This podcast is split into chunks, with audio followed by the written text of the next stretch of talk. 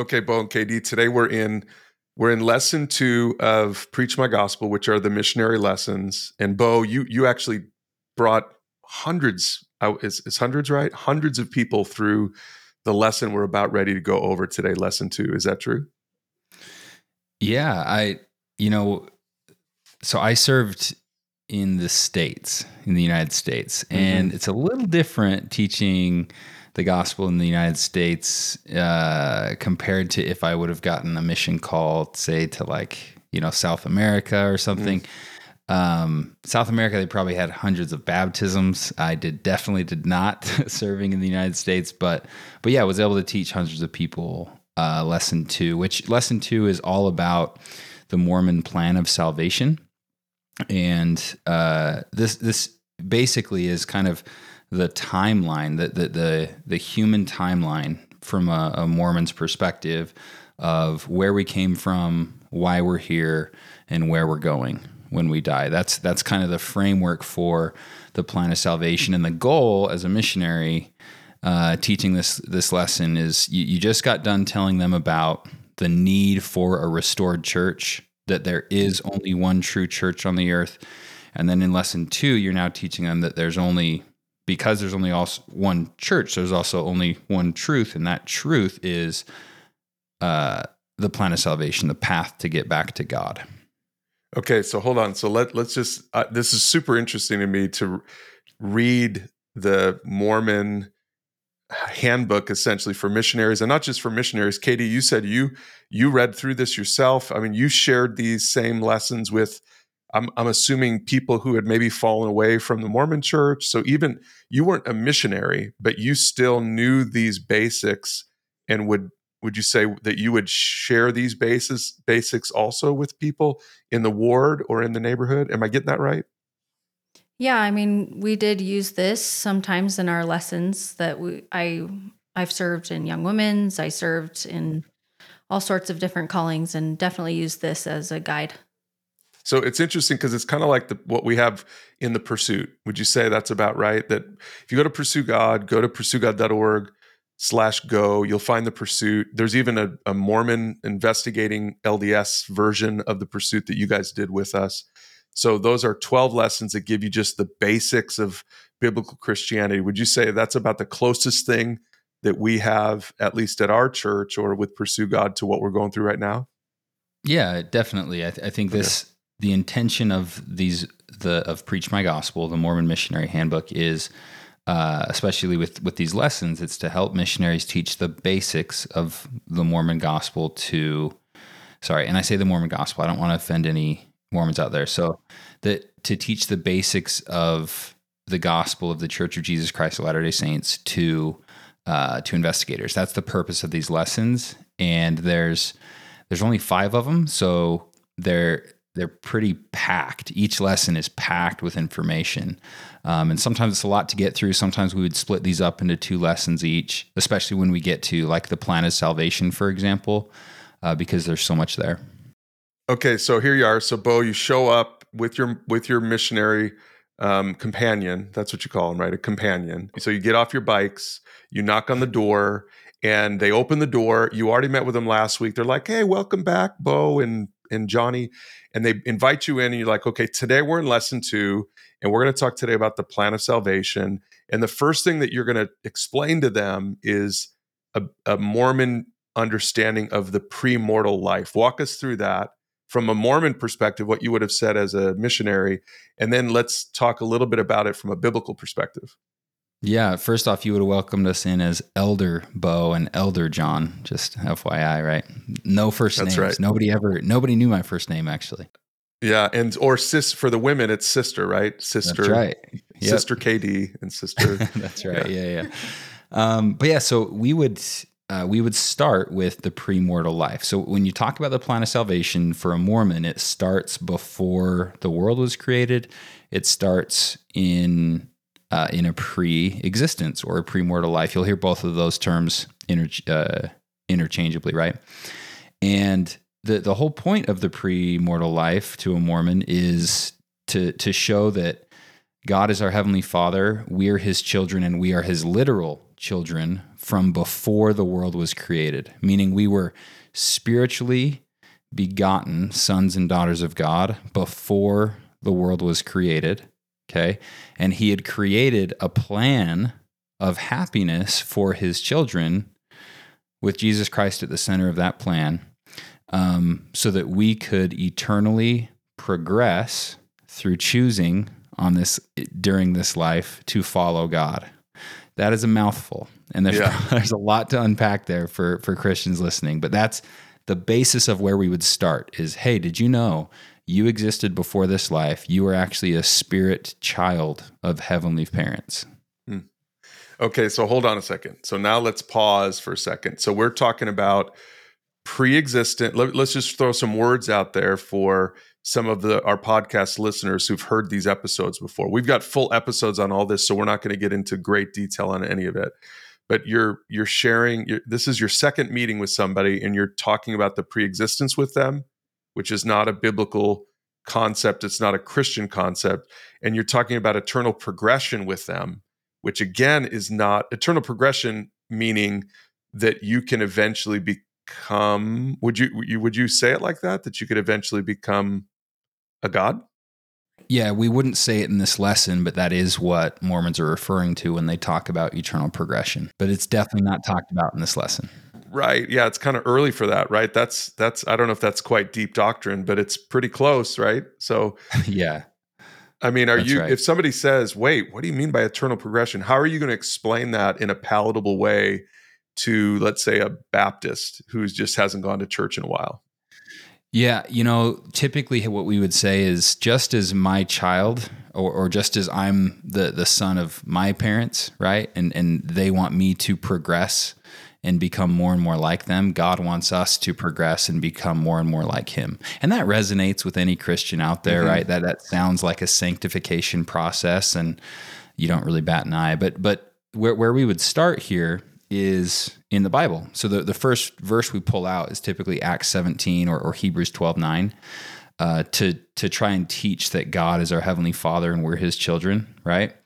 And it's interesting that we start there though, because again, these scriptures are are taken out of context. What we're trying to point out is that we are children of God before this life in a pre-mortal life, but we're using scriptures that that actually biblically that, that that's not what those scriptures are meant to teach. Okay, but again, you Bo, you didn't know this all those years ago when you were a missionary. You didn't know you were taking this out of context. So it's I want to make sure our listeners hear this, especially our Christian listeners, because you might get fired up as I sometimes do when I think about this stuff. But the your, the missionaries are not like intentionally trying to deceive you. Uh, Is that right, Bo and KD? They're they're earnest. They're this is what they believe. It's what they grew up being taught. It's they don't they think you're the weird one they think you're the one who needs the full restoration message and so it's not helpful probably for you to get into like a big argument over this at this point? I don't know K- kd maybe you can speak to this like what would be a helpful thing for someone at this point? We had a we had someone reach out this week via email saying hey could you give us some instruction like if we're meeting with missionaries add in some insights into what to say? So what would you recommend that that a christian say to their their mission their elders who are sitting there explaining this part of it? Like what how should you come back at this when you when you're learning about the preexistence and when you're learning about eternal progression It is hard because they are, like you said, earnest. They definitely believe this. They 100% are trying to help you learn w- what they believe will save you. So, um, I just love to point out what's in the Bible. So these these missionaries, a lot of um, people think that LDS missionaries are very well versed in Scripture. They're like rock hard testimonies. Like there's no breaking that. You know, there's no way you can even win a Bible bash with them. But these kids are like 18. They're they really they may know their Book of Mormons really well and may know the Bible to a point, but it is a great way to um, sort of engage them in a loving way. Would be to ask them, you know, well, what what uh, Bible scriptures can you show me that back up this claim, this claim of premortal life, right? And then just sort of lovingly talking with them about it. Well, okay, so you said that you you mentioned Hebrews 12 9. Well, let's talk about that. Let's talk about what what's the context of that. You know, just sort of starting to um, rotate the conversation around the Bible and what it and the right use of the Bible verses that they're going to pull out. You know, for for so many Mormon missionaries, they, they don't. It's not like they they know their scriptures super well. I mean, they probably went to seminary, Hmm. right? So they had four years of um, scripture study, basically uh, ahead of their mission. But uh, the you know at most they probably have 25 verses memorized in their bible and that's great. Mm. that's awesome. And it's going to be verses like hebrews 12 9 are they going to know the context behind it and and why that that verse says what it does? No they're not. And and so it's important for you know for, for our christian listeners to to understand that rather than like disagreeing or trying to Mm. prove them wrong just explain biblical context right and and seek for understanding from the missionary sharing that passage and, and you'll you'll get to a much better spot a lot a lot quicker than you will trying to prove them wrong Now, Bo, are, the, are you as a missionary? Are you going to try to get me to read out of the like when you come to some of these references? Are you going to try to get me to read the references from like the Book of Mormon? totally yeah the the goal is first to get you to open your own bible if you have one right Okay. um, because that establishes common ground, like we talked about last week. And then if you can read a passage out of your Bible, then I'll I'll hand a Book of Mormon to you, assuming that you didn't take one this last week, right? That we when we met last week.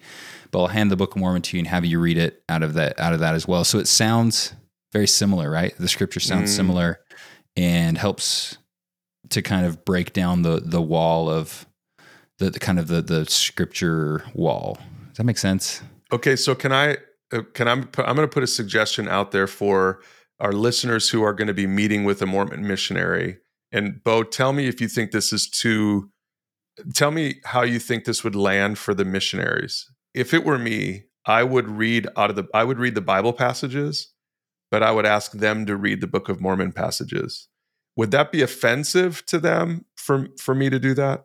No, no, that's fair. That actually that happened plenty on my mission. Yeah, that Mhm. that's not a surprise to a missionary. That happens often. And I would definitely recommend listeners read it out of the translation you're comfortable with. Absolutely. That's good. Because I think that also helps Mormon missionaries hear the Bible in a way Mm. they've never heard it before. Because remember, growing up, the only Bible that they know about and that Mm. they've read is the King James version of the Bible. And it's it's hard to understand, and it sounds awful lot like the Book of Mormon. And so to them, that's just what Mm. Scripture sounds like. Yeah. Uh, and and if you can help open up their mind to more modern translations, it could be helpful. So let's practice. Let's practice this real quick. So, uh, so Brian, will you read Hebrews twelve nine, um, where it talks about how God is our heavenly Father and we're His children? Okay, so Hebrews 12 9, and I'm reading out of the New Living Translation.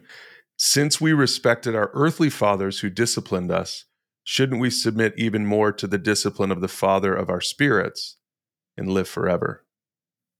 Bingo. There you go. Thanks for reading that, Brian. So you'll you'll notice there that it says that we should submit to the Father of our spirits, right? What the scripture's teaching is that we have spiritual spirit uh, sorry. What the scripture's teaching is that we have a father in heaven, a father of our spirits. And that that father um created our spirits before this world was. And that's that's exactly how I would teach it on my mission, right? Okay. and then we would move on and before you know it you're starting to hear that we existed before this life you see it proved in the bible and, and i'm not saying it's manipulative i'm just saying that that's how we would teach it on our mission to get people comfortable with the idea of a premortal life So again, you're cherry picking a couple of verses. Again, that verse doesn't say that at all. But your your your the elders that are sitting in front of you don't know that.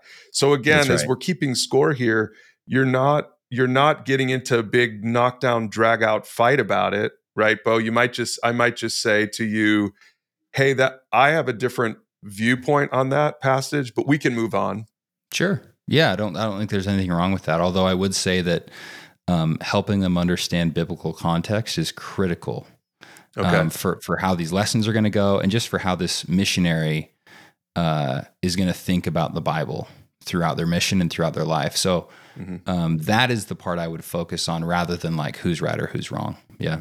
Okay, no, so so that's a good point. So you might say something real simple because again, some of our listeners are like, I'm not really even sure how to defend this, and that's the problem, right? You, how do I? I don't want to get in the weeds on this because I'm not sure that I even really fully understand theologically how to defend something like premortal life. Like it's so, like how would you defend marijuana scripturally? It's like it's not in there.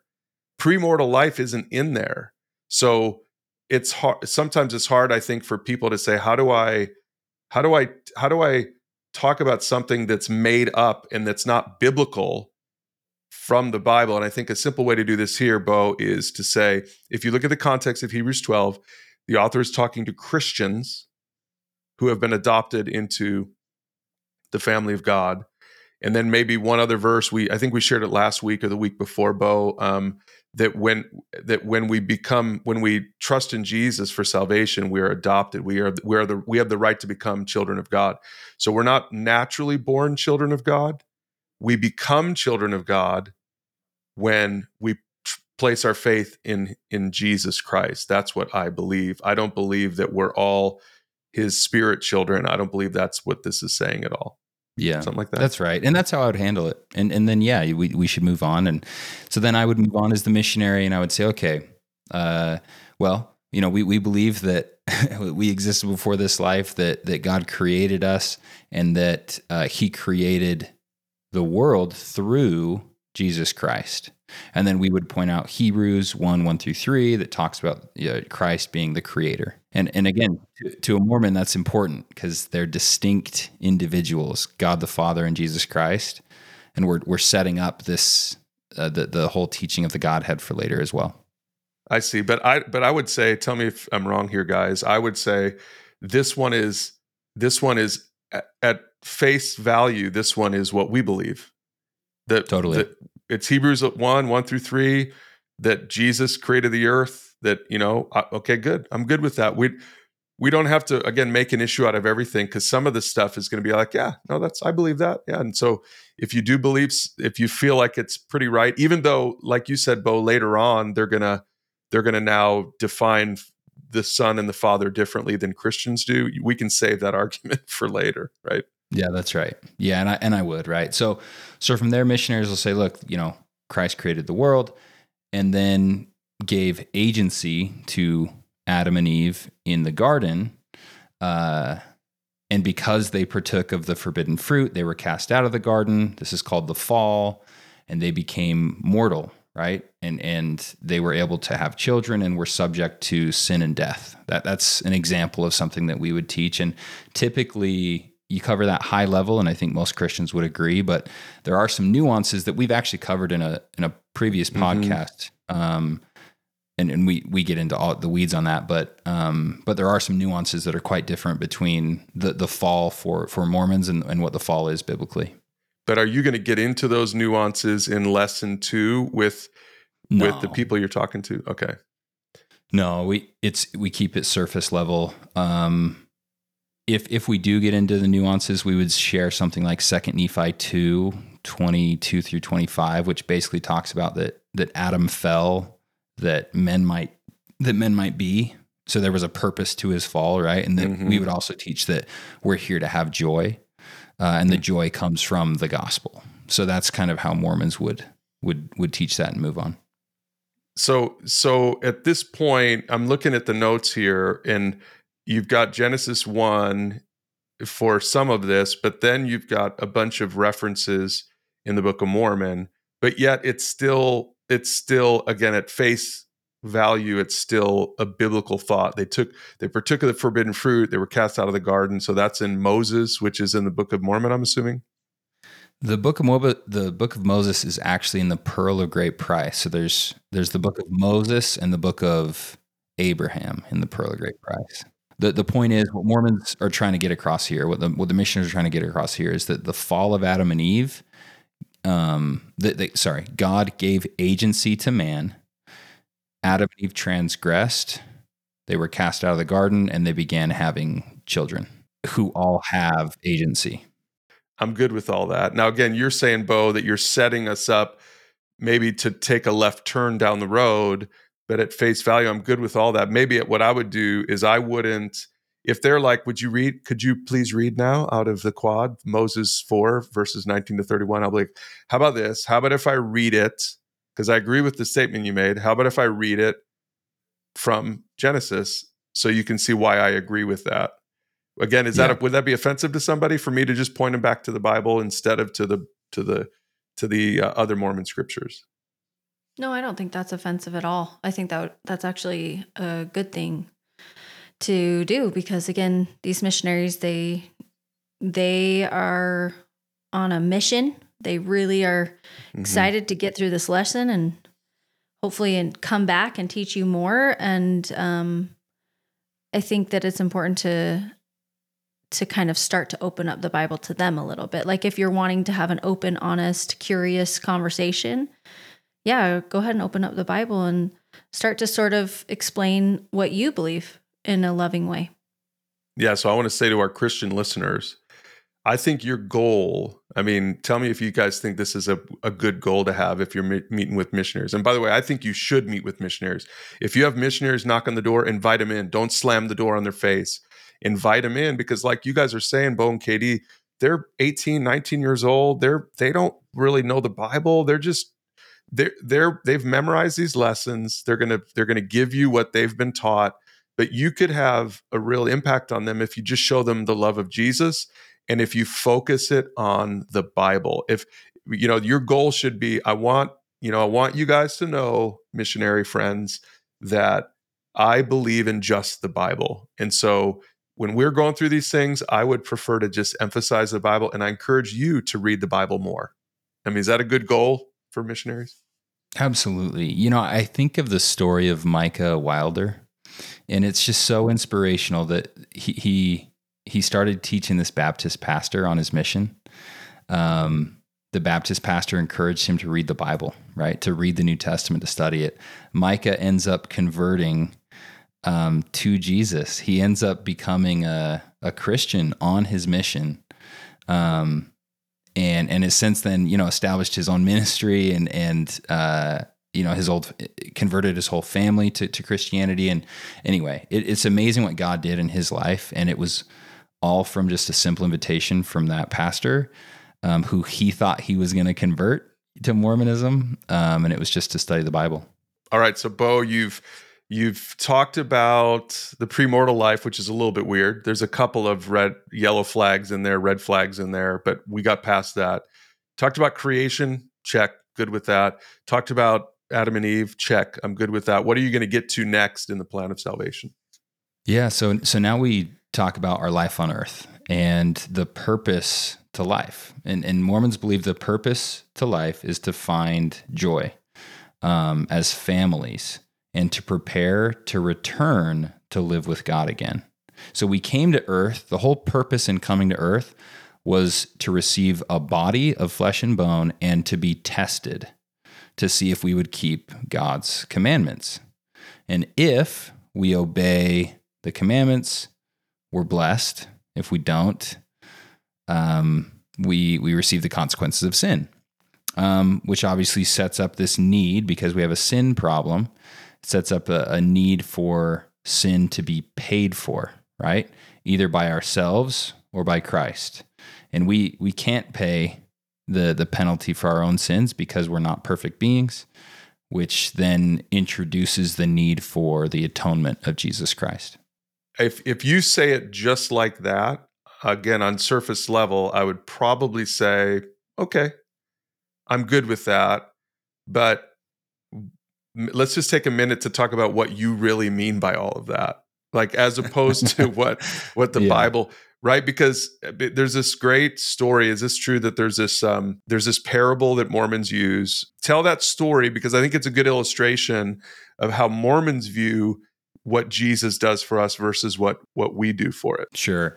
So and, and yeah, I would use this example on a mission all the time, or, or a similar example, right? And, and a child and a dad go into a bike shop, or, or a child tells his dad, Hey, dad, I really want this bike, right? And the dad says, Hey, save up all of your money, work as hard as you can, um, do all the little chores around the house, and you'll be able to get your own bike. Well, the, the time comes for the son to get his own bike. They go to the bike shop. This this son has done all he can. He's worked as hard as he can, and they get there, and he's got twelve dollars and the bike is two hundred dollars, right? Um, and the boy's sad and upset because he realizes he doesn't have enough money for the bike, and that's when the dad steps in and says, "Hey, I will cover the rest." beautiful story of a father and son, right? And it's uh, the the point of that story is to for a Mormon to point out what Jesus does for you. So so from a Mormon's perspective, Jesus covers the rest. So you work your hardest, you do all that you can, and then Jesus, covers the difference. Okay, so that's another Mormon scholar said it like this it's grace after all we can do. We're saved by grace after all we can do. And again, I want everyone to listen to this. I want our Christian listeners to hear this because hopefully our Christian listeners understand the problem in how Bo, how you just explained that. But but some of our Christian listeners might not because you might not really know the gospel. You might not really know what the Bible teaches on this point. And some of our Mormon listeners, this is probably why you've been listening to the podcast because you're trying to understand this difference. You're wrestling with this. We work with people all the time who are wrestling with the biblical idea of grace versus the Mormon idea of grace. KD, why don't you just explain it? I think it, I think you can probably explain it better than I can to to the to the person coming out of Mormonism. In Mormonism, you have to do all that you can to be worthy. So you have to work um, you have to do everything that you can um, according to Mormonism. All keep all the um, commandments, receive the ordinance of the temple, um, and all that. But in a Christian perspective, we can do nothing. We can't do anything to make ourselves worthy to be in God's presence. So that's a pretty poignant difference there. How, Bo, how would you then advise if if if a missionary shares that example, that parable of the bike shop, how would you, as a Christian now, come back and explain that parable back to the Mormon, the elders, from a biblical perspective? You know what? I, I think I would have to just open up to Paul's own words. And, and I, I would explain that Paul had done everything, right? He had, uh, he was, he was, he kept the law, right? Paul kept the law. He was, um, he was a higher up in the Jewish community. And all of those works were filthy rags to God.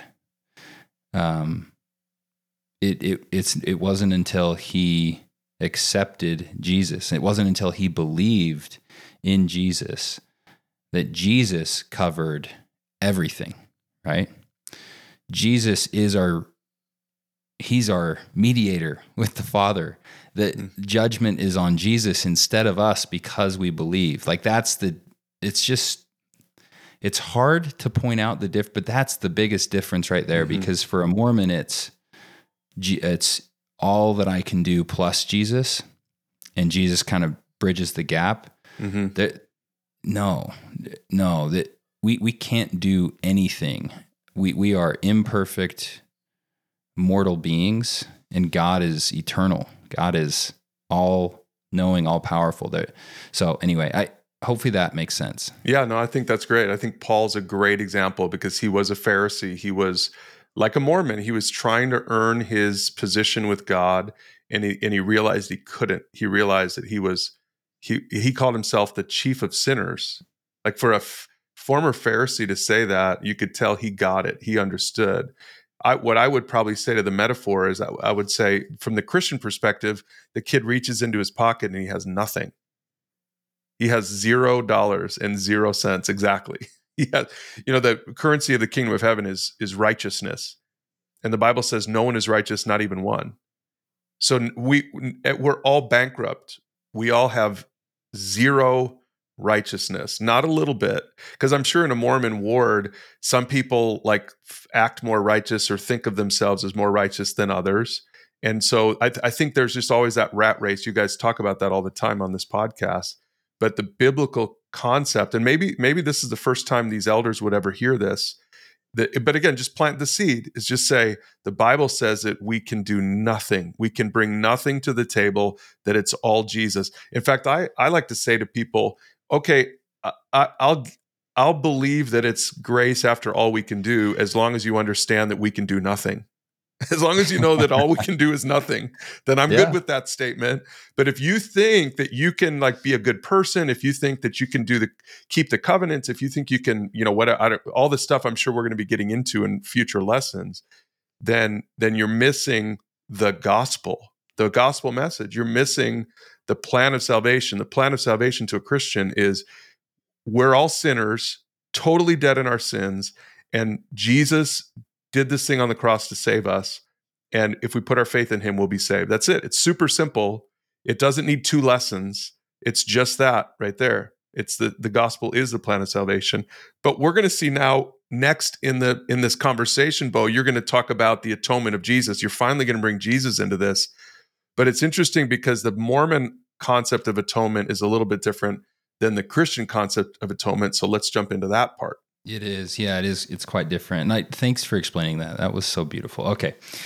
All right. So the atonement of Jesus Christ, we, we, we would transition. We'd say, hey, be, uh, right. The purpose of life is to, to get a body, to be tested, to, uh, anyway. And then we would say, but obviously we all sin. So we need Jesus. Okay. We'd get to the atonement. We'd say, because Jesus Christ came to earth and overcame physical and spiritual death, we um, we can all be well we can receive salvation. And we would get into that right? So we would explain okay how did jesus christ overcome spiritual death? Well christ overcame spiritual death through the atonement right? Through sacrificing himself for our sin. Um, so he he solved the sin problem. And then how did he overcome physical death? He was resurrected which mormons view as the completion of the atonement right? So he was resurrected which then broke the chains of hell essentially and allowed for everyone every everyone to be resurrected to receive you know a, a, resurrected body. So that's kind of how we would teach the atonement. I think the big difference that mormons teach that uh, the atonement happened in the um, garden of gethsemane uh, and then finished on the cross. So Mormons Mormons teach that when Christ bled from every pore in the Garden of Gethsemane, that's when he took upon himself the sins of all mankind um, and conquered spiritual death. Uh, so, so the Garden of Gethsemane is a very sacred place for Mormons. So I have a theory on this, and I don't mean to offend our listeners. Personally, I think the enemy hates the cross. And I think any time that we can take the focus off the cross and off of Jesus, I think the enemy likes that. And I again, I don't mean to be offensive, and I wouldn't say this probably to missionaries, but I would say this to our listeners that if you're like the Bible is so clearly about Jesus and the cross and the resurrection. It's so clearly about those things. And it's interesting that only recently have the Mormons started embracing the cross in the kind of this rebranding. And I think it's going to be interesting to see what happens as more faithful Mormons who just attend the ward are are beginning to embrace the cross. I think maybe we're going to see some really cool stuff. Yeah, I, I hope so. I think, I mean, really, what they're doing is they're just bl- they're trying to blur the lines as much as they can between Mormonism and Christianity. But, um, but I mean, I growing up, I was taught that the cross was not just like not the symbol of Jesus, but but that it was hurtful if we were to wear the symbol of the cross. Like, why would we celebrate his his brutalized murder type of a thing? Is what Mormons would typically say, and what Mormon prophets have said throughout the years. So, mm-hmm. anyway, it is interesting to see Mormons start to slowly embrace the the cross. It'll be interesting to see where that goes. But yeah, so so when we would teach the atonement, we would we would show pictures, for example, of Jesus suffering in the Garden of Gethsemane, and then ultimately that culminates on the cross, and then with his resurrection. Um, but uh, you know, it's it's interesting. We we would typically teach the atonement using scriptures from the Book of Mormon. Again, because what we were about to show is that Jesus not only did he suffer, die, and you know become resurrected, but then he appears to other nations. Is, so it's all you know setting up the stage for what's coming next. But anyway, that's what we would teach about the atonement. So then you'd move on, you'd talk about the spirit world, and we'll just kind of fly past that because that's I mean, you're, you're talking about all people are going to die. We'll go. We'll go to a spirit world. Now, again, what that means to Mormons is different than what that means to Christians. But you're probably blurring the lines there. You're probably just talking about heaven, and people like, okay, that makes sense. Am I right on that? Yeah, we would just say, hey, spirits go to the the spirit world where they await the resurrection. That's essentially what we would say. Okay, and so now you're going to talk about the resurrection, salvation, and you're going to talk about something called exaltation, and that is very different. That is not a Christian biblical concept. So are you going to are you going to soft sell this a little bit? Talk us through this this section as you're winding down lesson 2.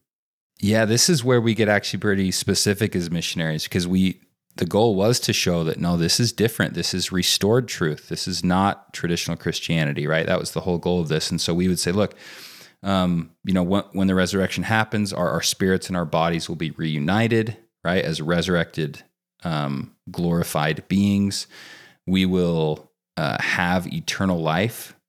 Um, and we will live in God's presence if we've been faithful. So that's when we would then move from the resurrection into uh, judgment and kingdom of glory. So basically, we would say, look, we're, we're resurrected and we receive salvation right then and there. That to a Mormon, that's what salvation is your life after death, right? And then we would say, um, you know, we after the judgment, we will then be placed into a kingdom of glory. And this is where we would go to 1 Corinthians 15, which is the resurrection chapter, right, in the Bible.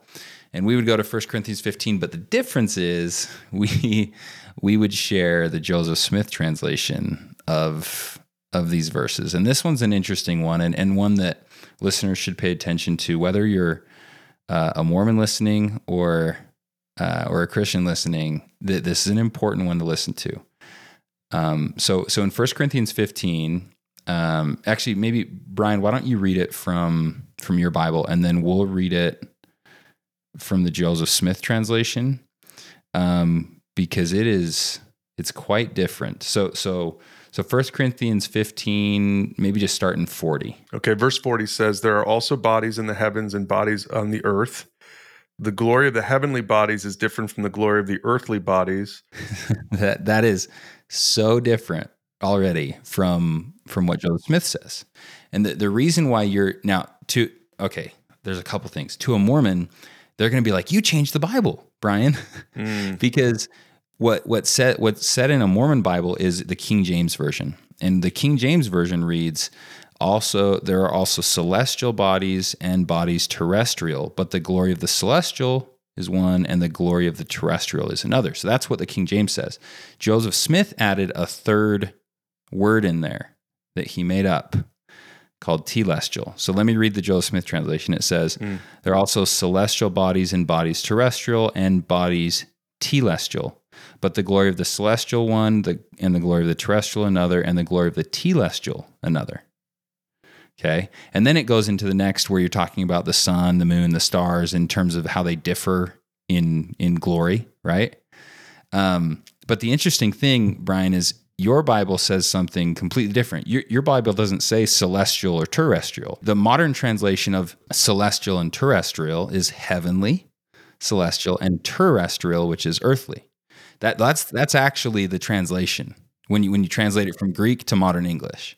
Yeah, not King James English, just modern English. Yeah. That's right. So so Joseph Smith translation only only works using a King James Bible because it sounds similar, right? You got celestial, terrestrial, and telestial. What what we didn't know at the time, or what Joseph Smith didn't know at the time, is what the word terrestrial means in the first place, right? Mm-hmm. And what the word celestial meant. So we would use this verse and we would teach sea turtle, right? Sea turtle. Yeah. yeah. so we would teach the celestial kingdom, the terrestrial kingdom, and the telestial kingdom. Sea turtle is kind of like how you remember the levels of the kingdoms of glory that you'll that one of them you'll inherit when you die. Let me just let's back up a second and take a look. We need to do a whole podcast on First Corinthians 15 because they they got there's all kinds of stuff that Mormons get out of this. But if you just look at the text itself, Paul's Paul's just talking about he's just comparing to he's comparing heavenly bodies and earthly bodies like in genesis 1 where it talks about heavenly bodies and earthly bodies he not like physical bodies we're just talking about like sun moon and stars that kind of stuff he's just talking about those things as a as a metaphor for talking about the resurrection that's all he's doing there he's not trying to teach any kind of doctrine he's not teaching doctrines about levels of glory kingdoms but but you're saying that when you're reading this out of the King James version with the Joseph Smith translation notes attached to it. Do I have that right? That's right. Because it's not the Joseph Smith translation, it's the King James version with the Joseph Smith translation notes. Now you're saying, well, no, my Bible says this. So if I'm like, well, that's not what my Bible says, they say, well, see, look, you've got you that's the that what that's what needs to be restored. Your Bible was corrupted. right.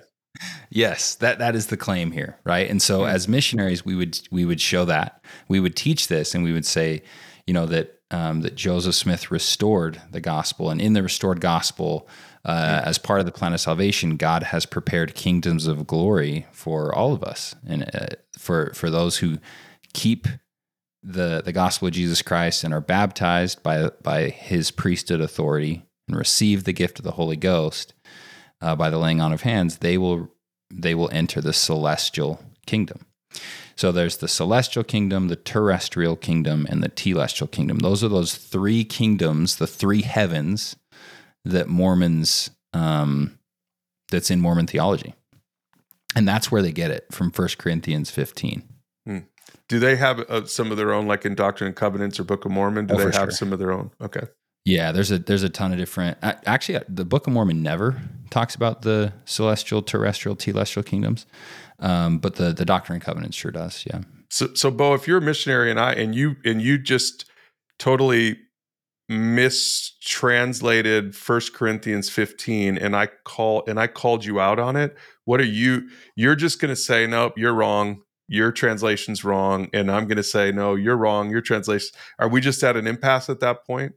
Well, so I think it's important that you point out what the words celestial and what the words terrestrial actually mean and what they translate what they translate to. Like again, understanding the context and and the the the definitions of words is important when you're studying the Bible. And for a Mormon, it's even more important because things are often taken out of context. And in this case, well, as a missionary, as a, you know, a, Book of Mormon thumping missionary, I would I would testify at this point because I would have nothing else to back it. So I would testify that Joseph Smith restored lost truth, that there was a great apostasy, that the Bible had been corrupted and changed, and that plain and precious truths like the kingdoms of glory were removed from the Bible. That's how I would probably respond to you.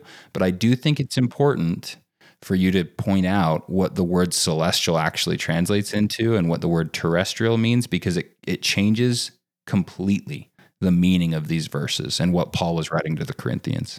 So, okay, so this was called the plan of salvation, but now that we're done, I kind of feel like because in in at the very beginning you talked about premortal life and and that that your eternal progression depends on how we use our agency. And now you came back to this idea of eternal progression, with the concept of exaltation because that's what eternal progression is is exaltation. So i think i think this should be titled the plan of exaltation because that's the real goal. The real goal is that you're exalted right? The real goal is that you understand this lost thing that joseph that was restored through joseph smith. Because again we don't christians don't have the word exaltation. We when we say we want to exalt somebody, we're we only talk about God. We're not exalting anyone but God. We want to exalt Jesus. I want we have songs, worship songs that say, I exalt you, I exalt you. I mean, it's all about exalting him, but this this plan is actually about exalting you. Is that is that true? Yeah, that is true. Yeah. Eh, the the the point of the plan of salvation, you're right, is it's more the plan of exaltation. It's it's all about exalting humans to become like God. That's that's the point of Mormon's plan of salvation. Yeah, absolutely. Well, this was a fascinating lesson, and uh, I think our listeners are going to have to tune in for what I would call part two of this, which is actually lesson two in Preach My Gospel, or sorry, lesson three in Preach My Gospel, because lesson two is the plan of salvation. But lesson three now is the gospel, the gospel. So it'll be really interesting what we would we would split we would say is one and the same thing. The plan of salvation is the gospel. It's all the same thing. We're sinners. Jesus died on the cross to save us.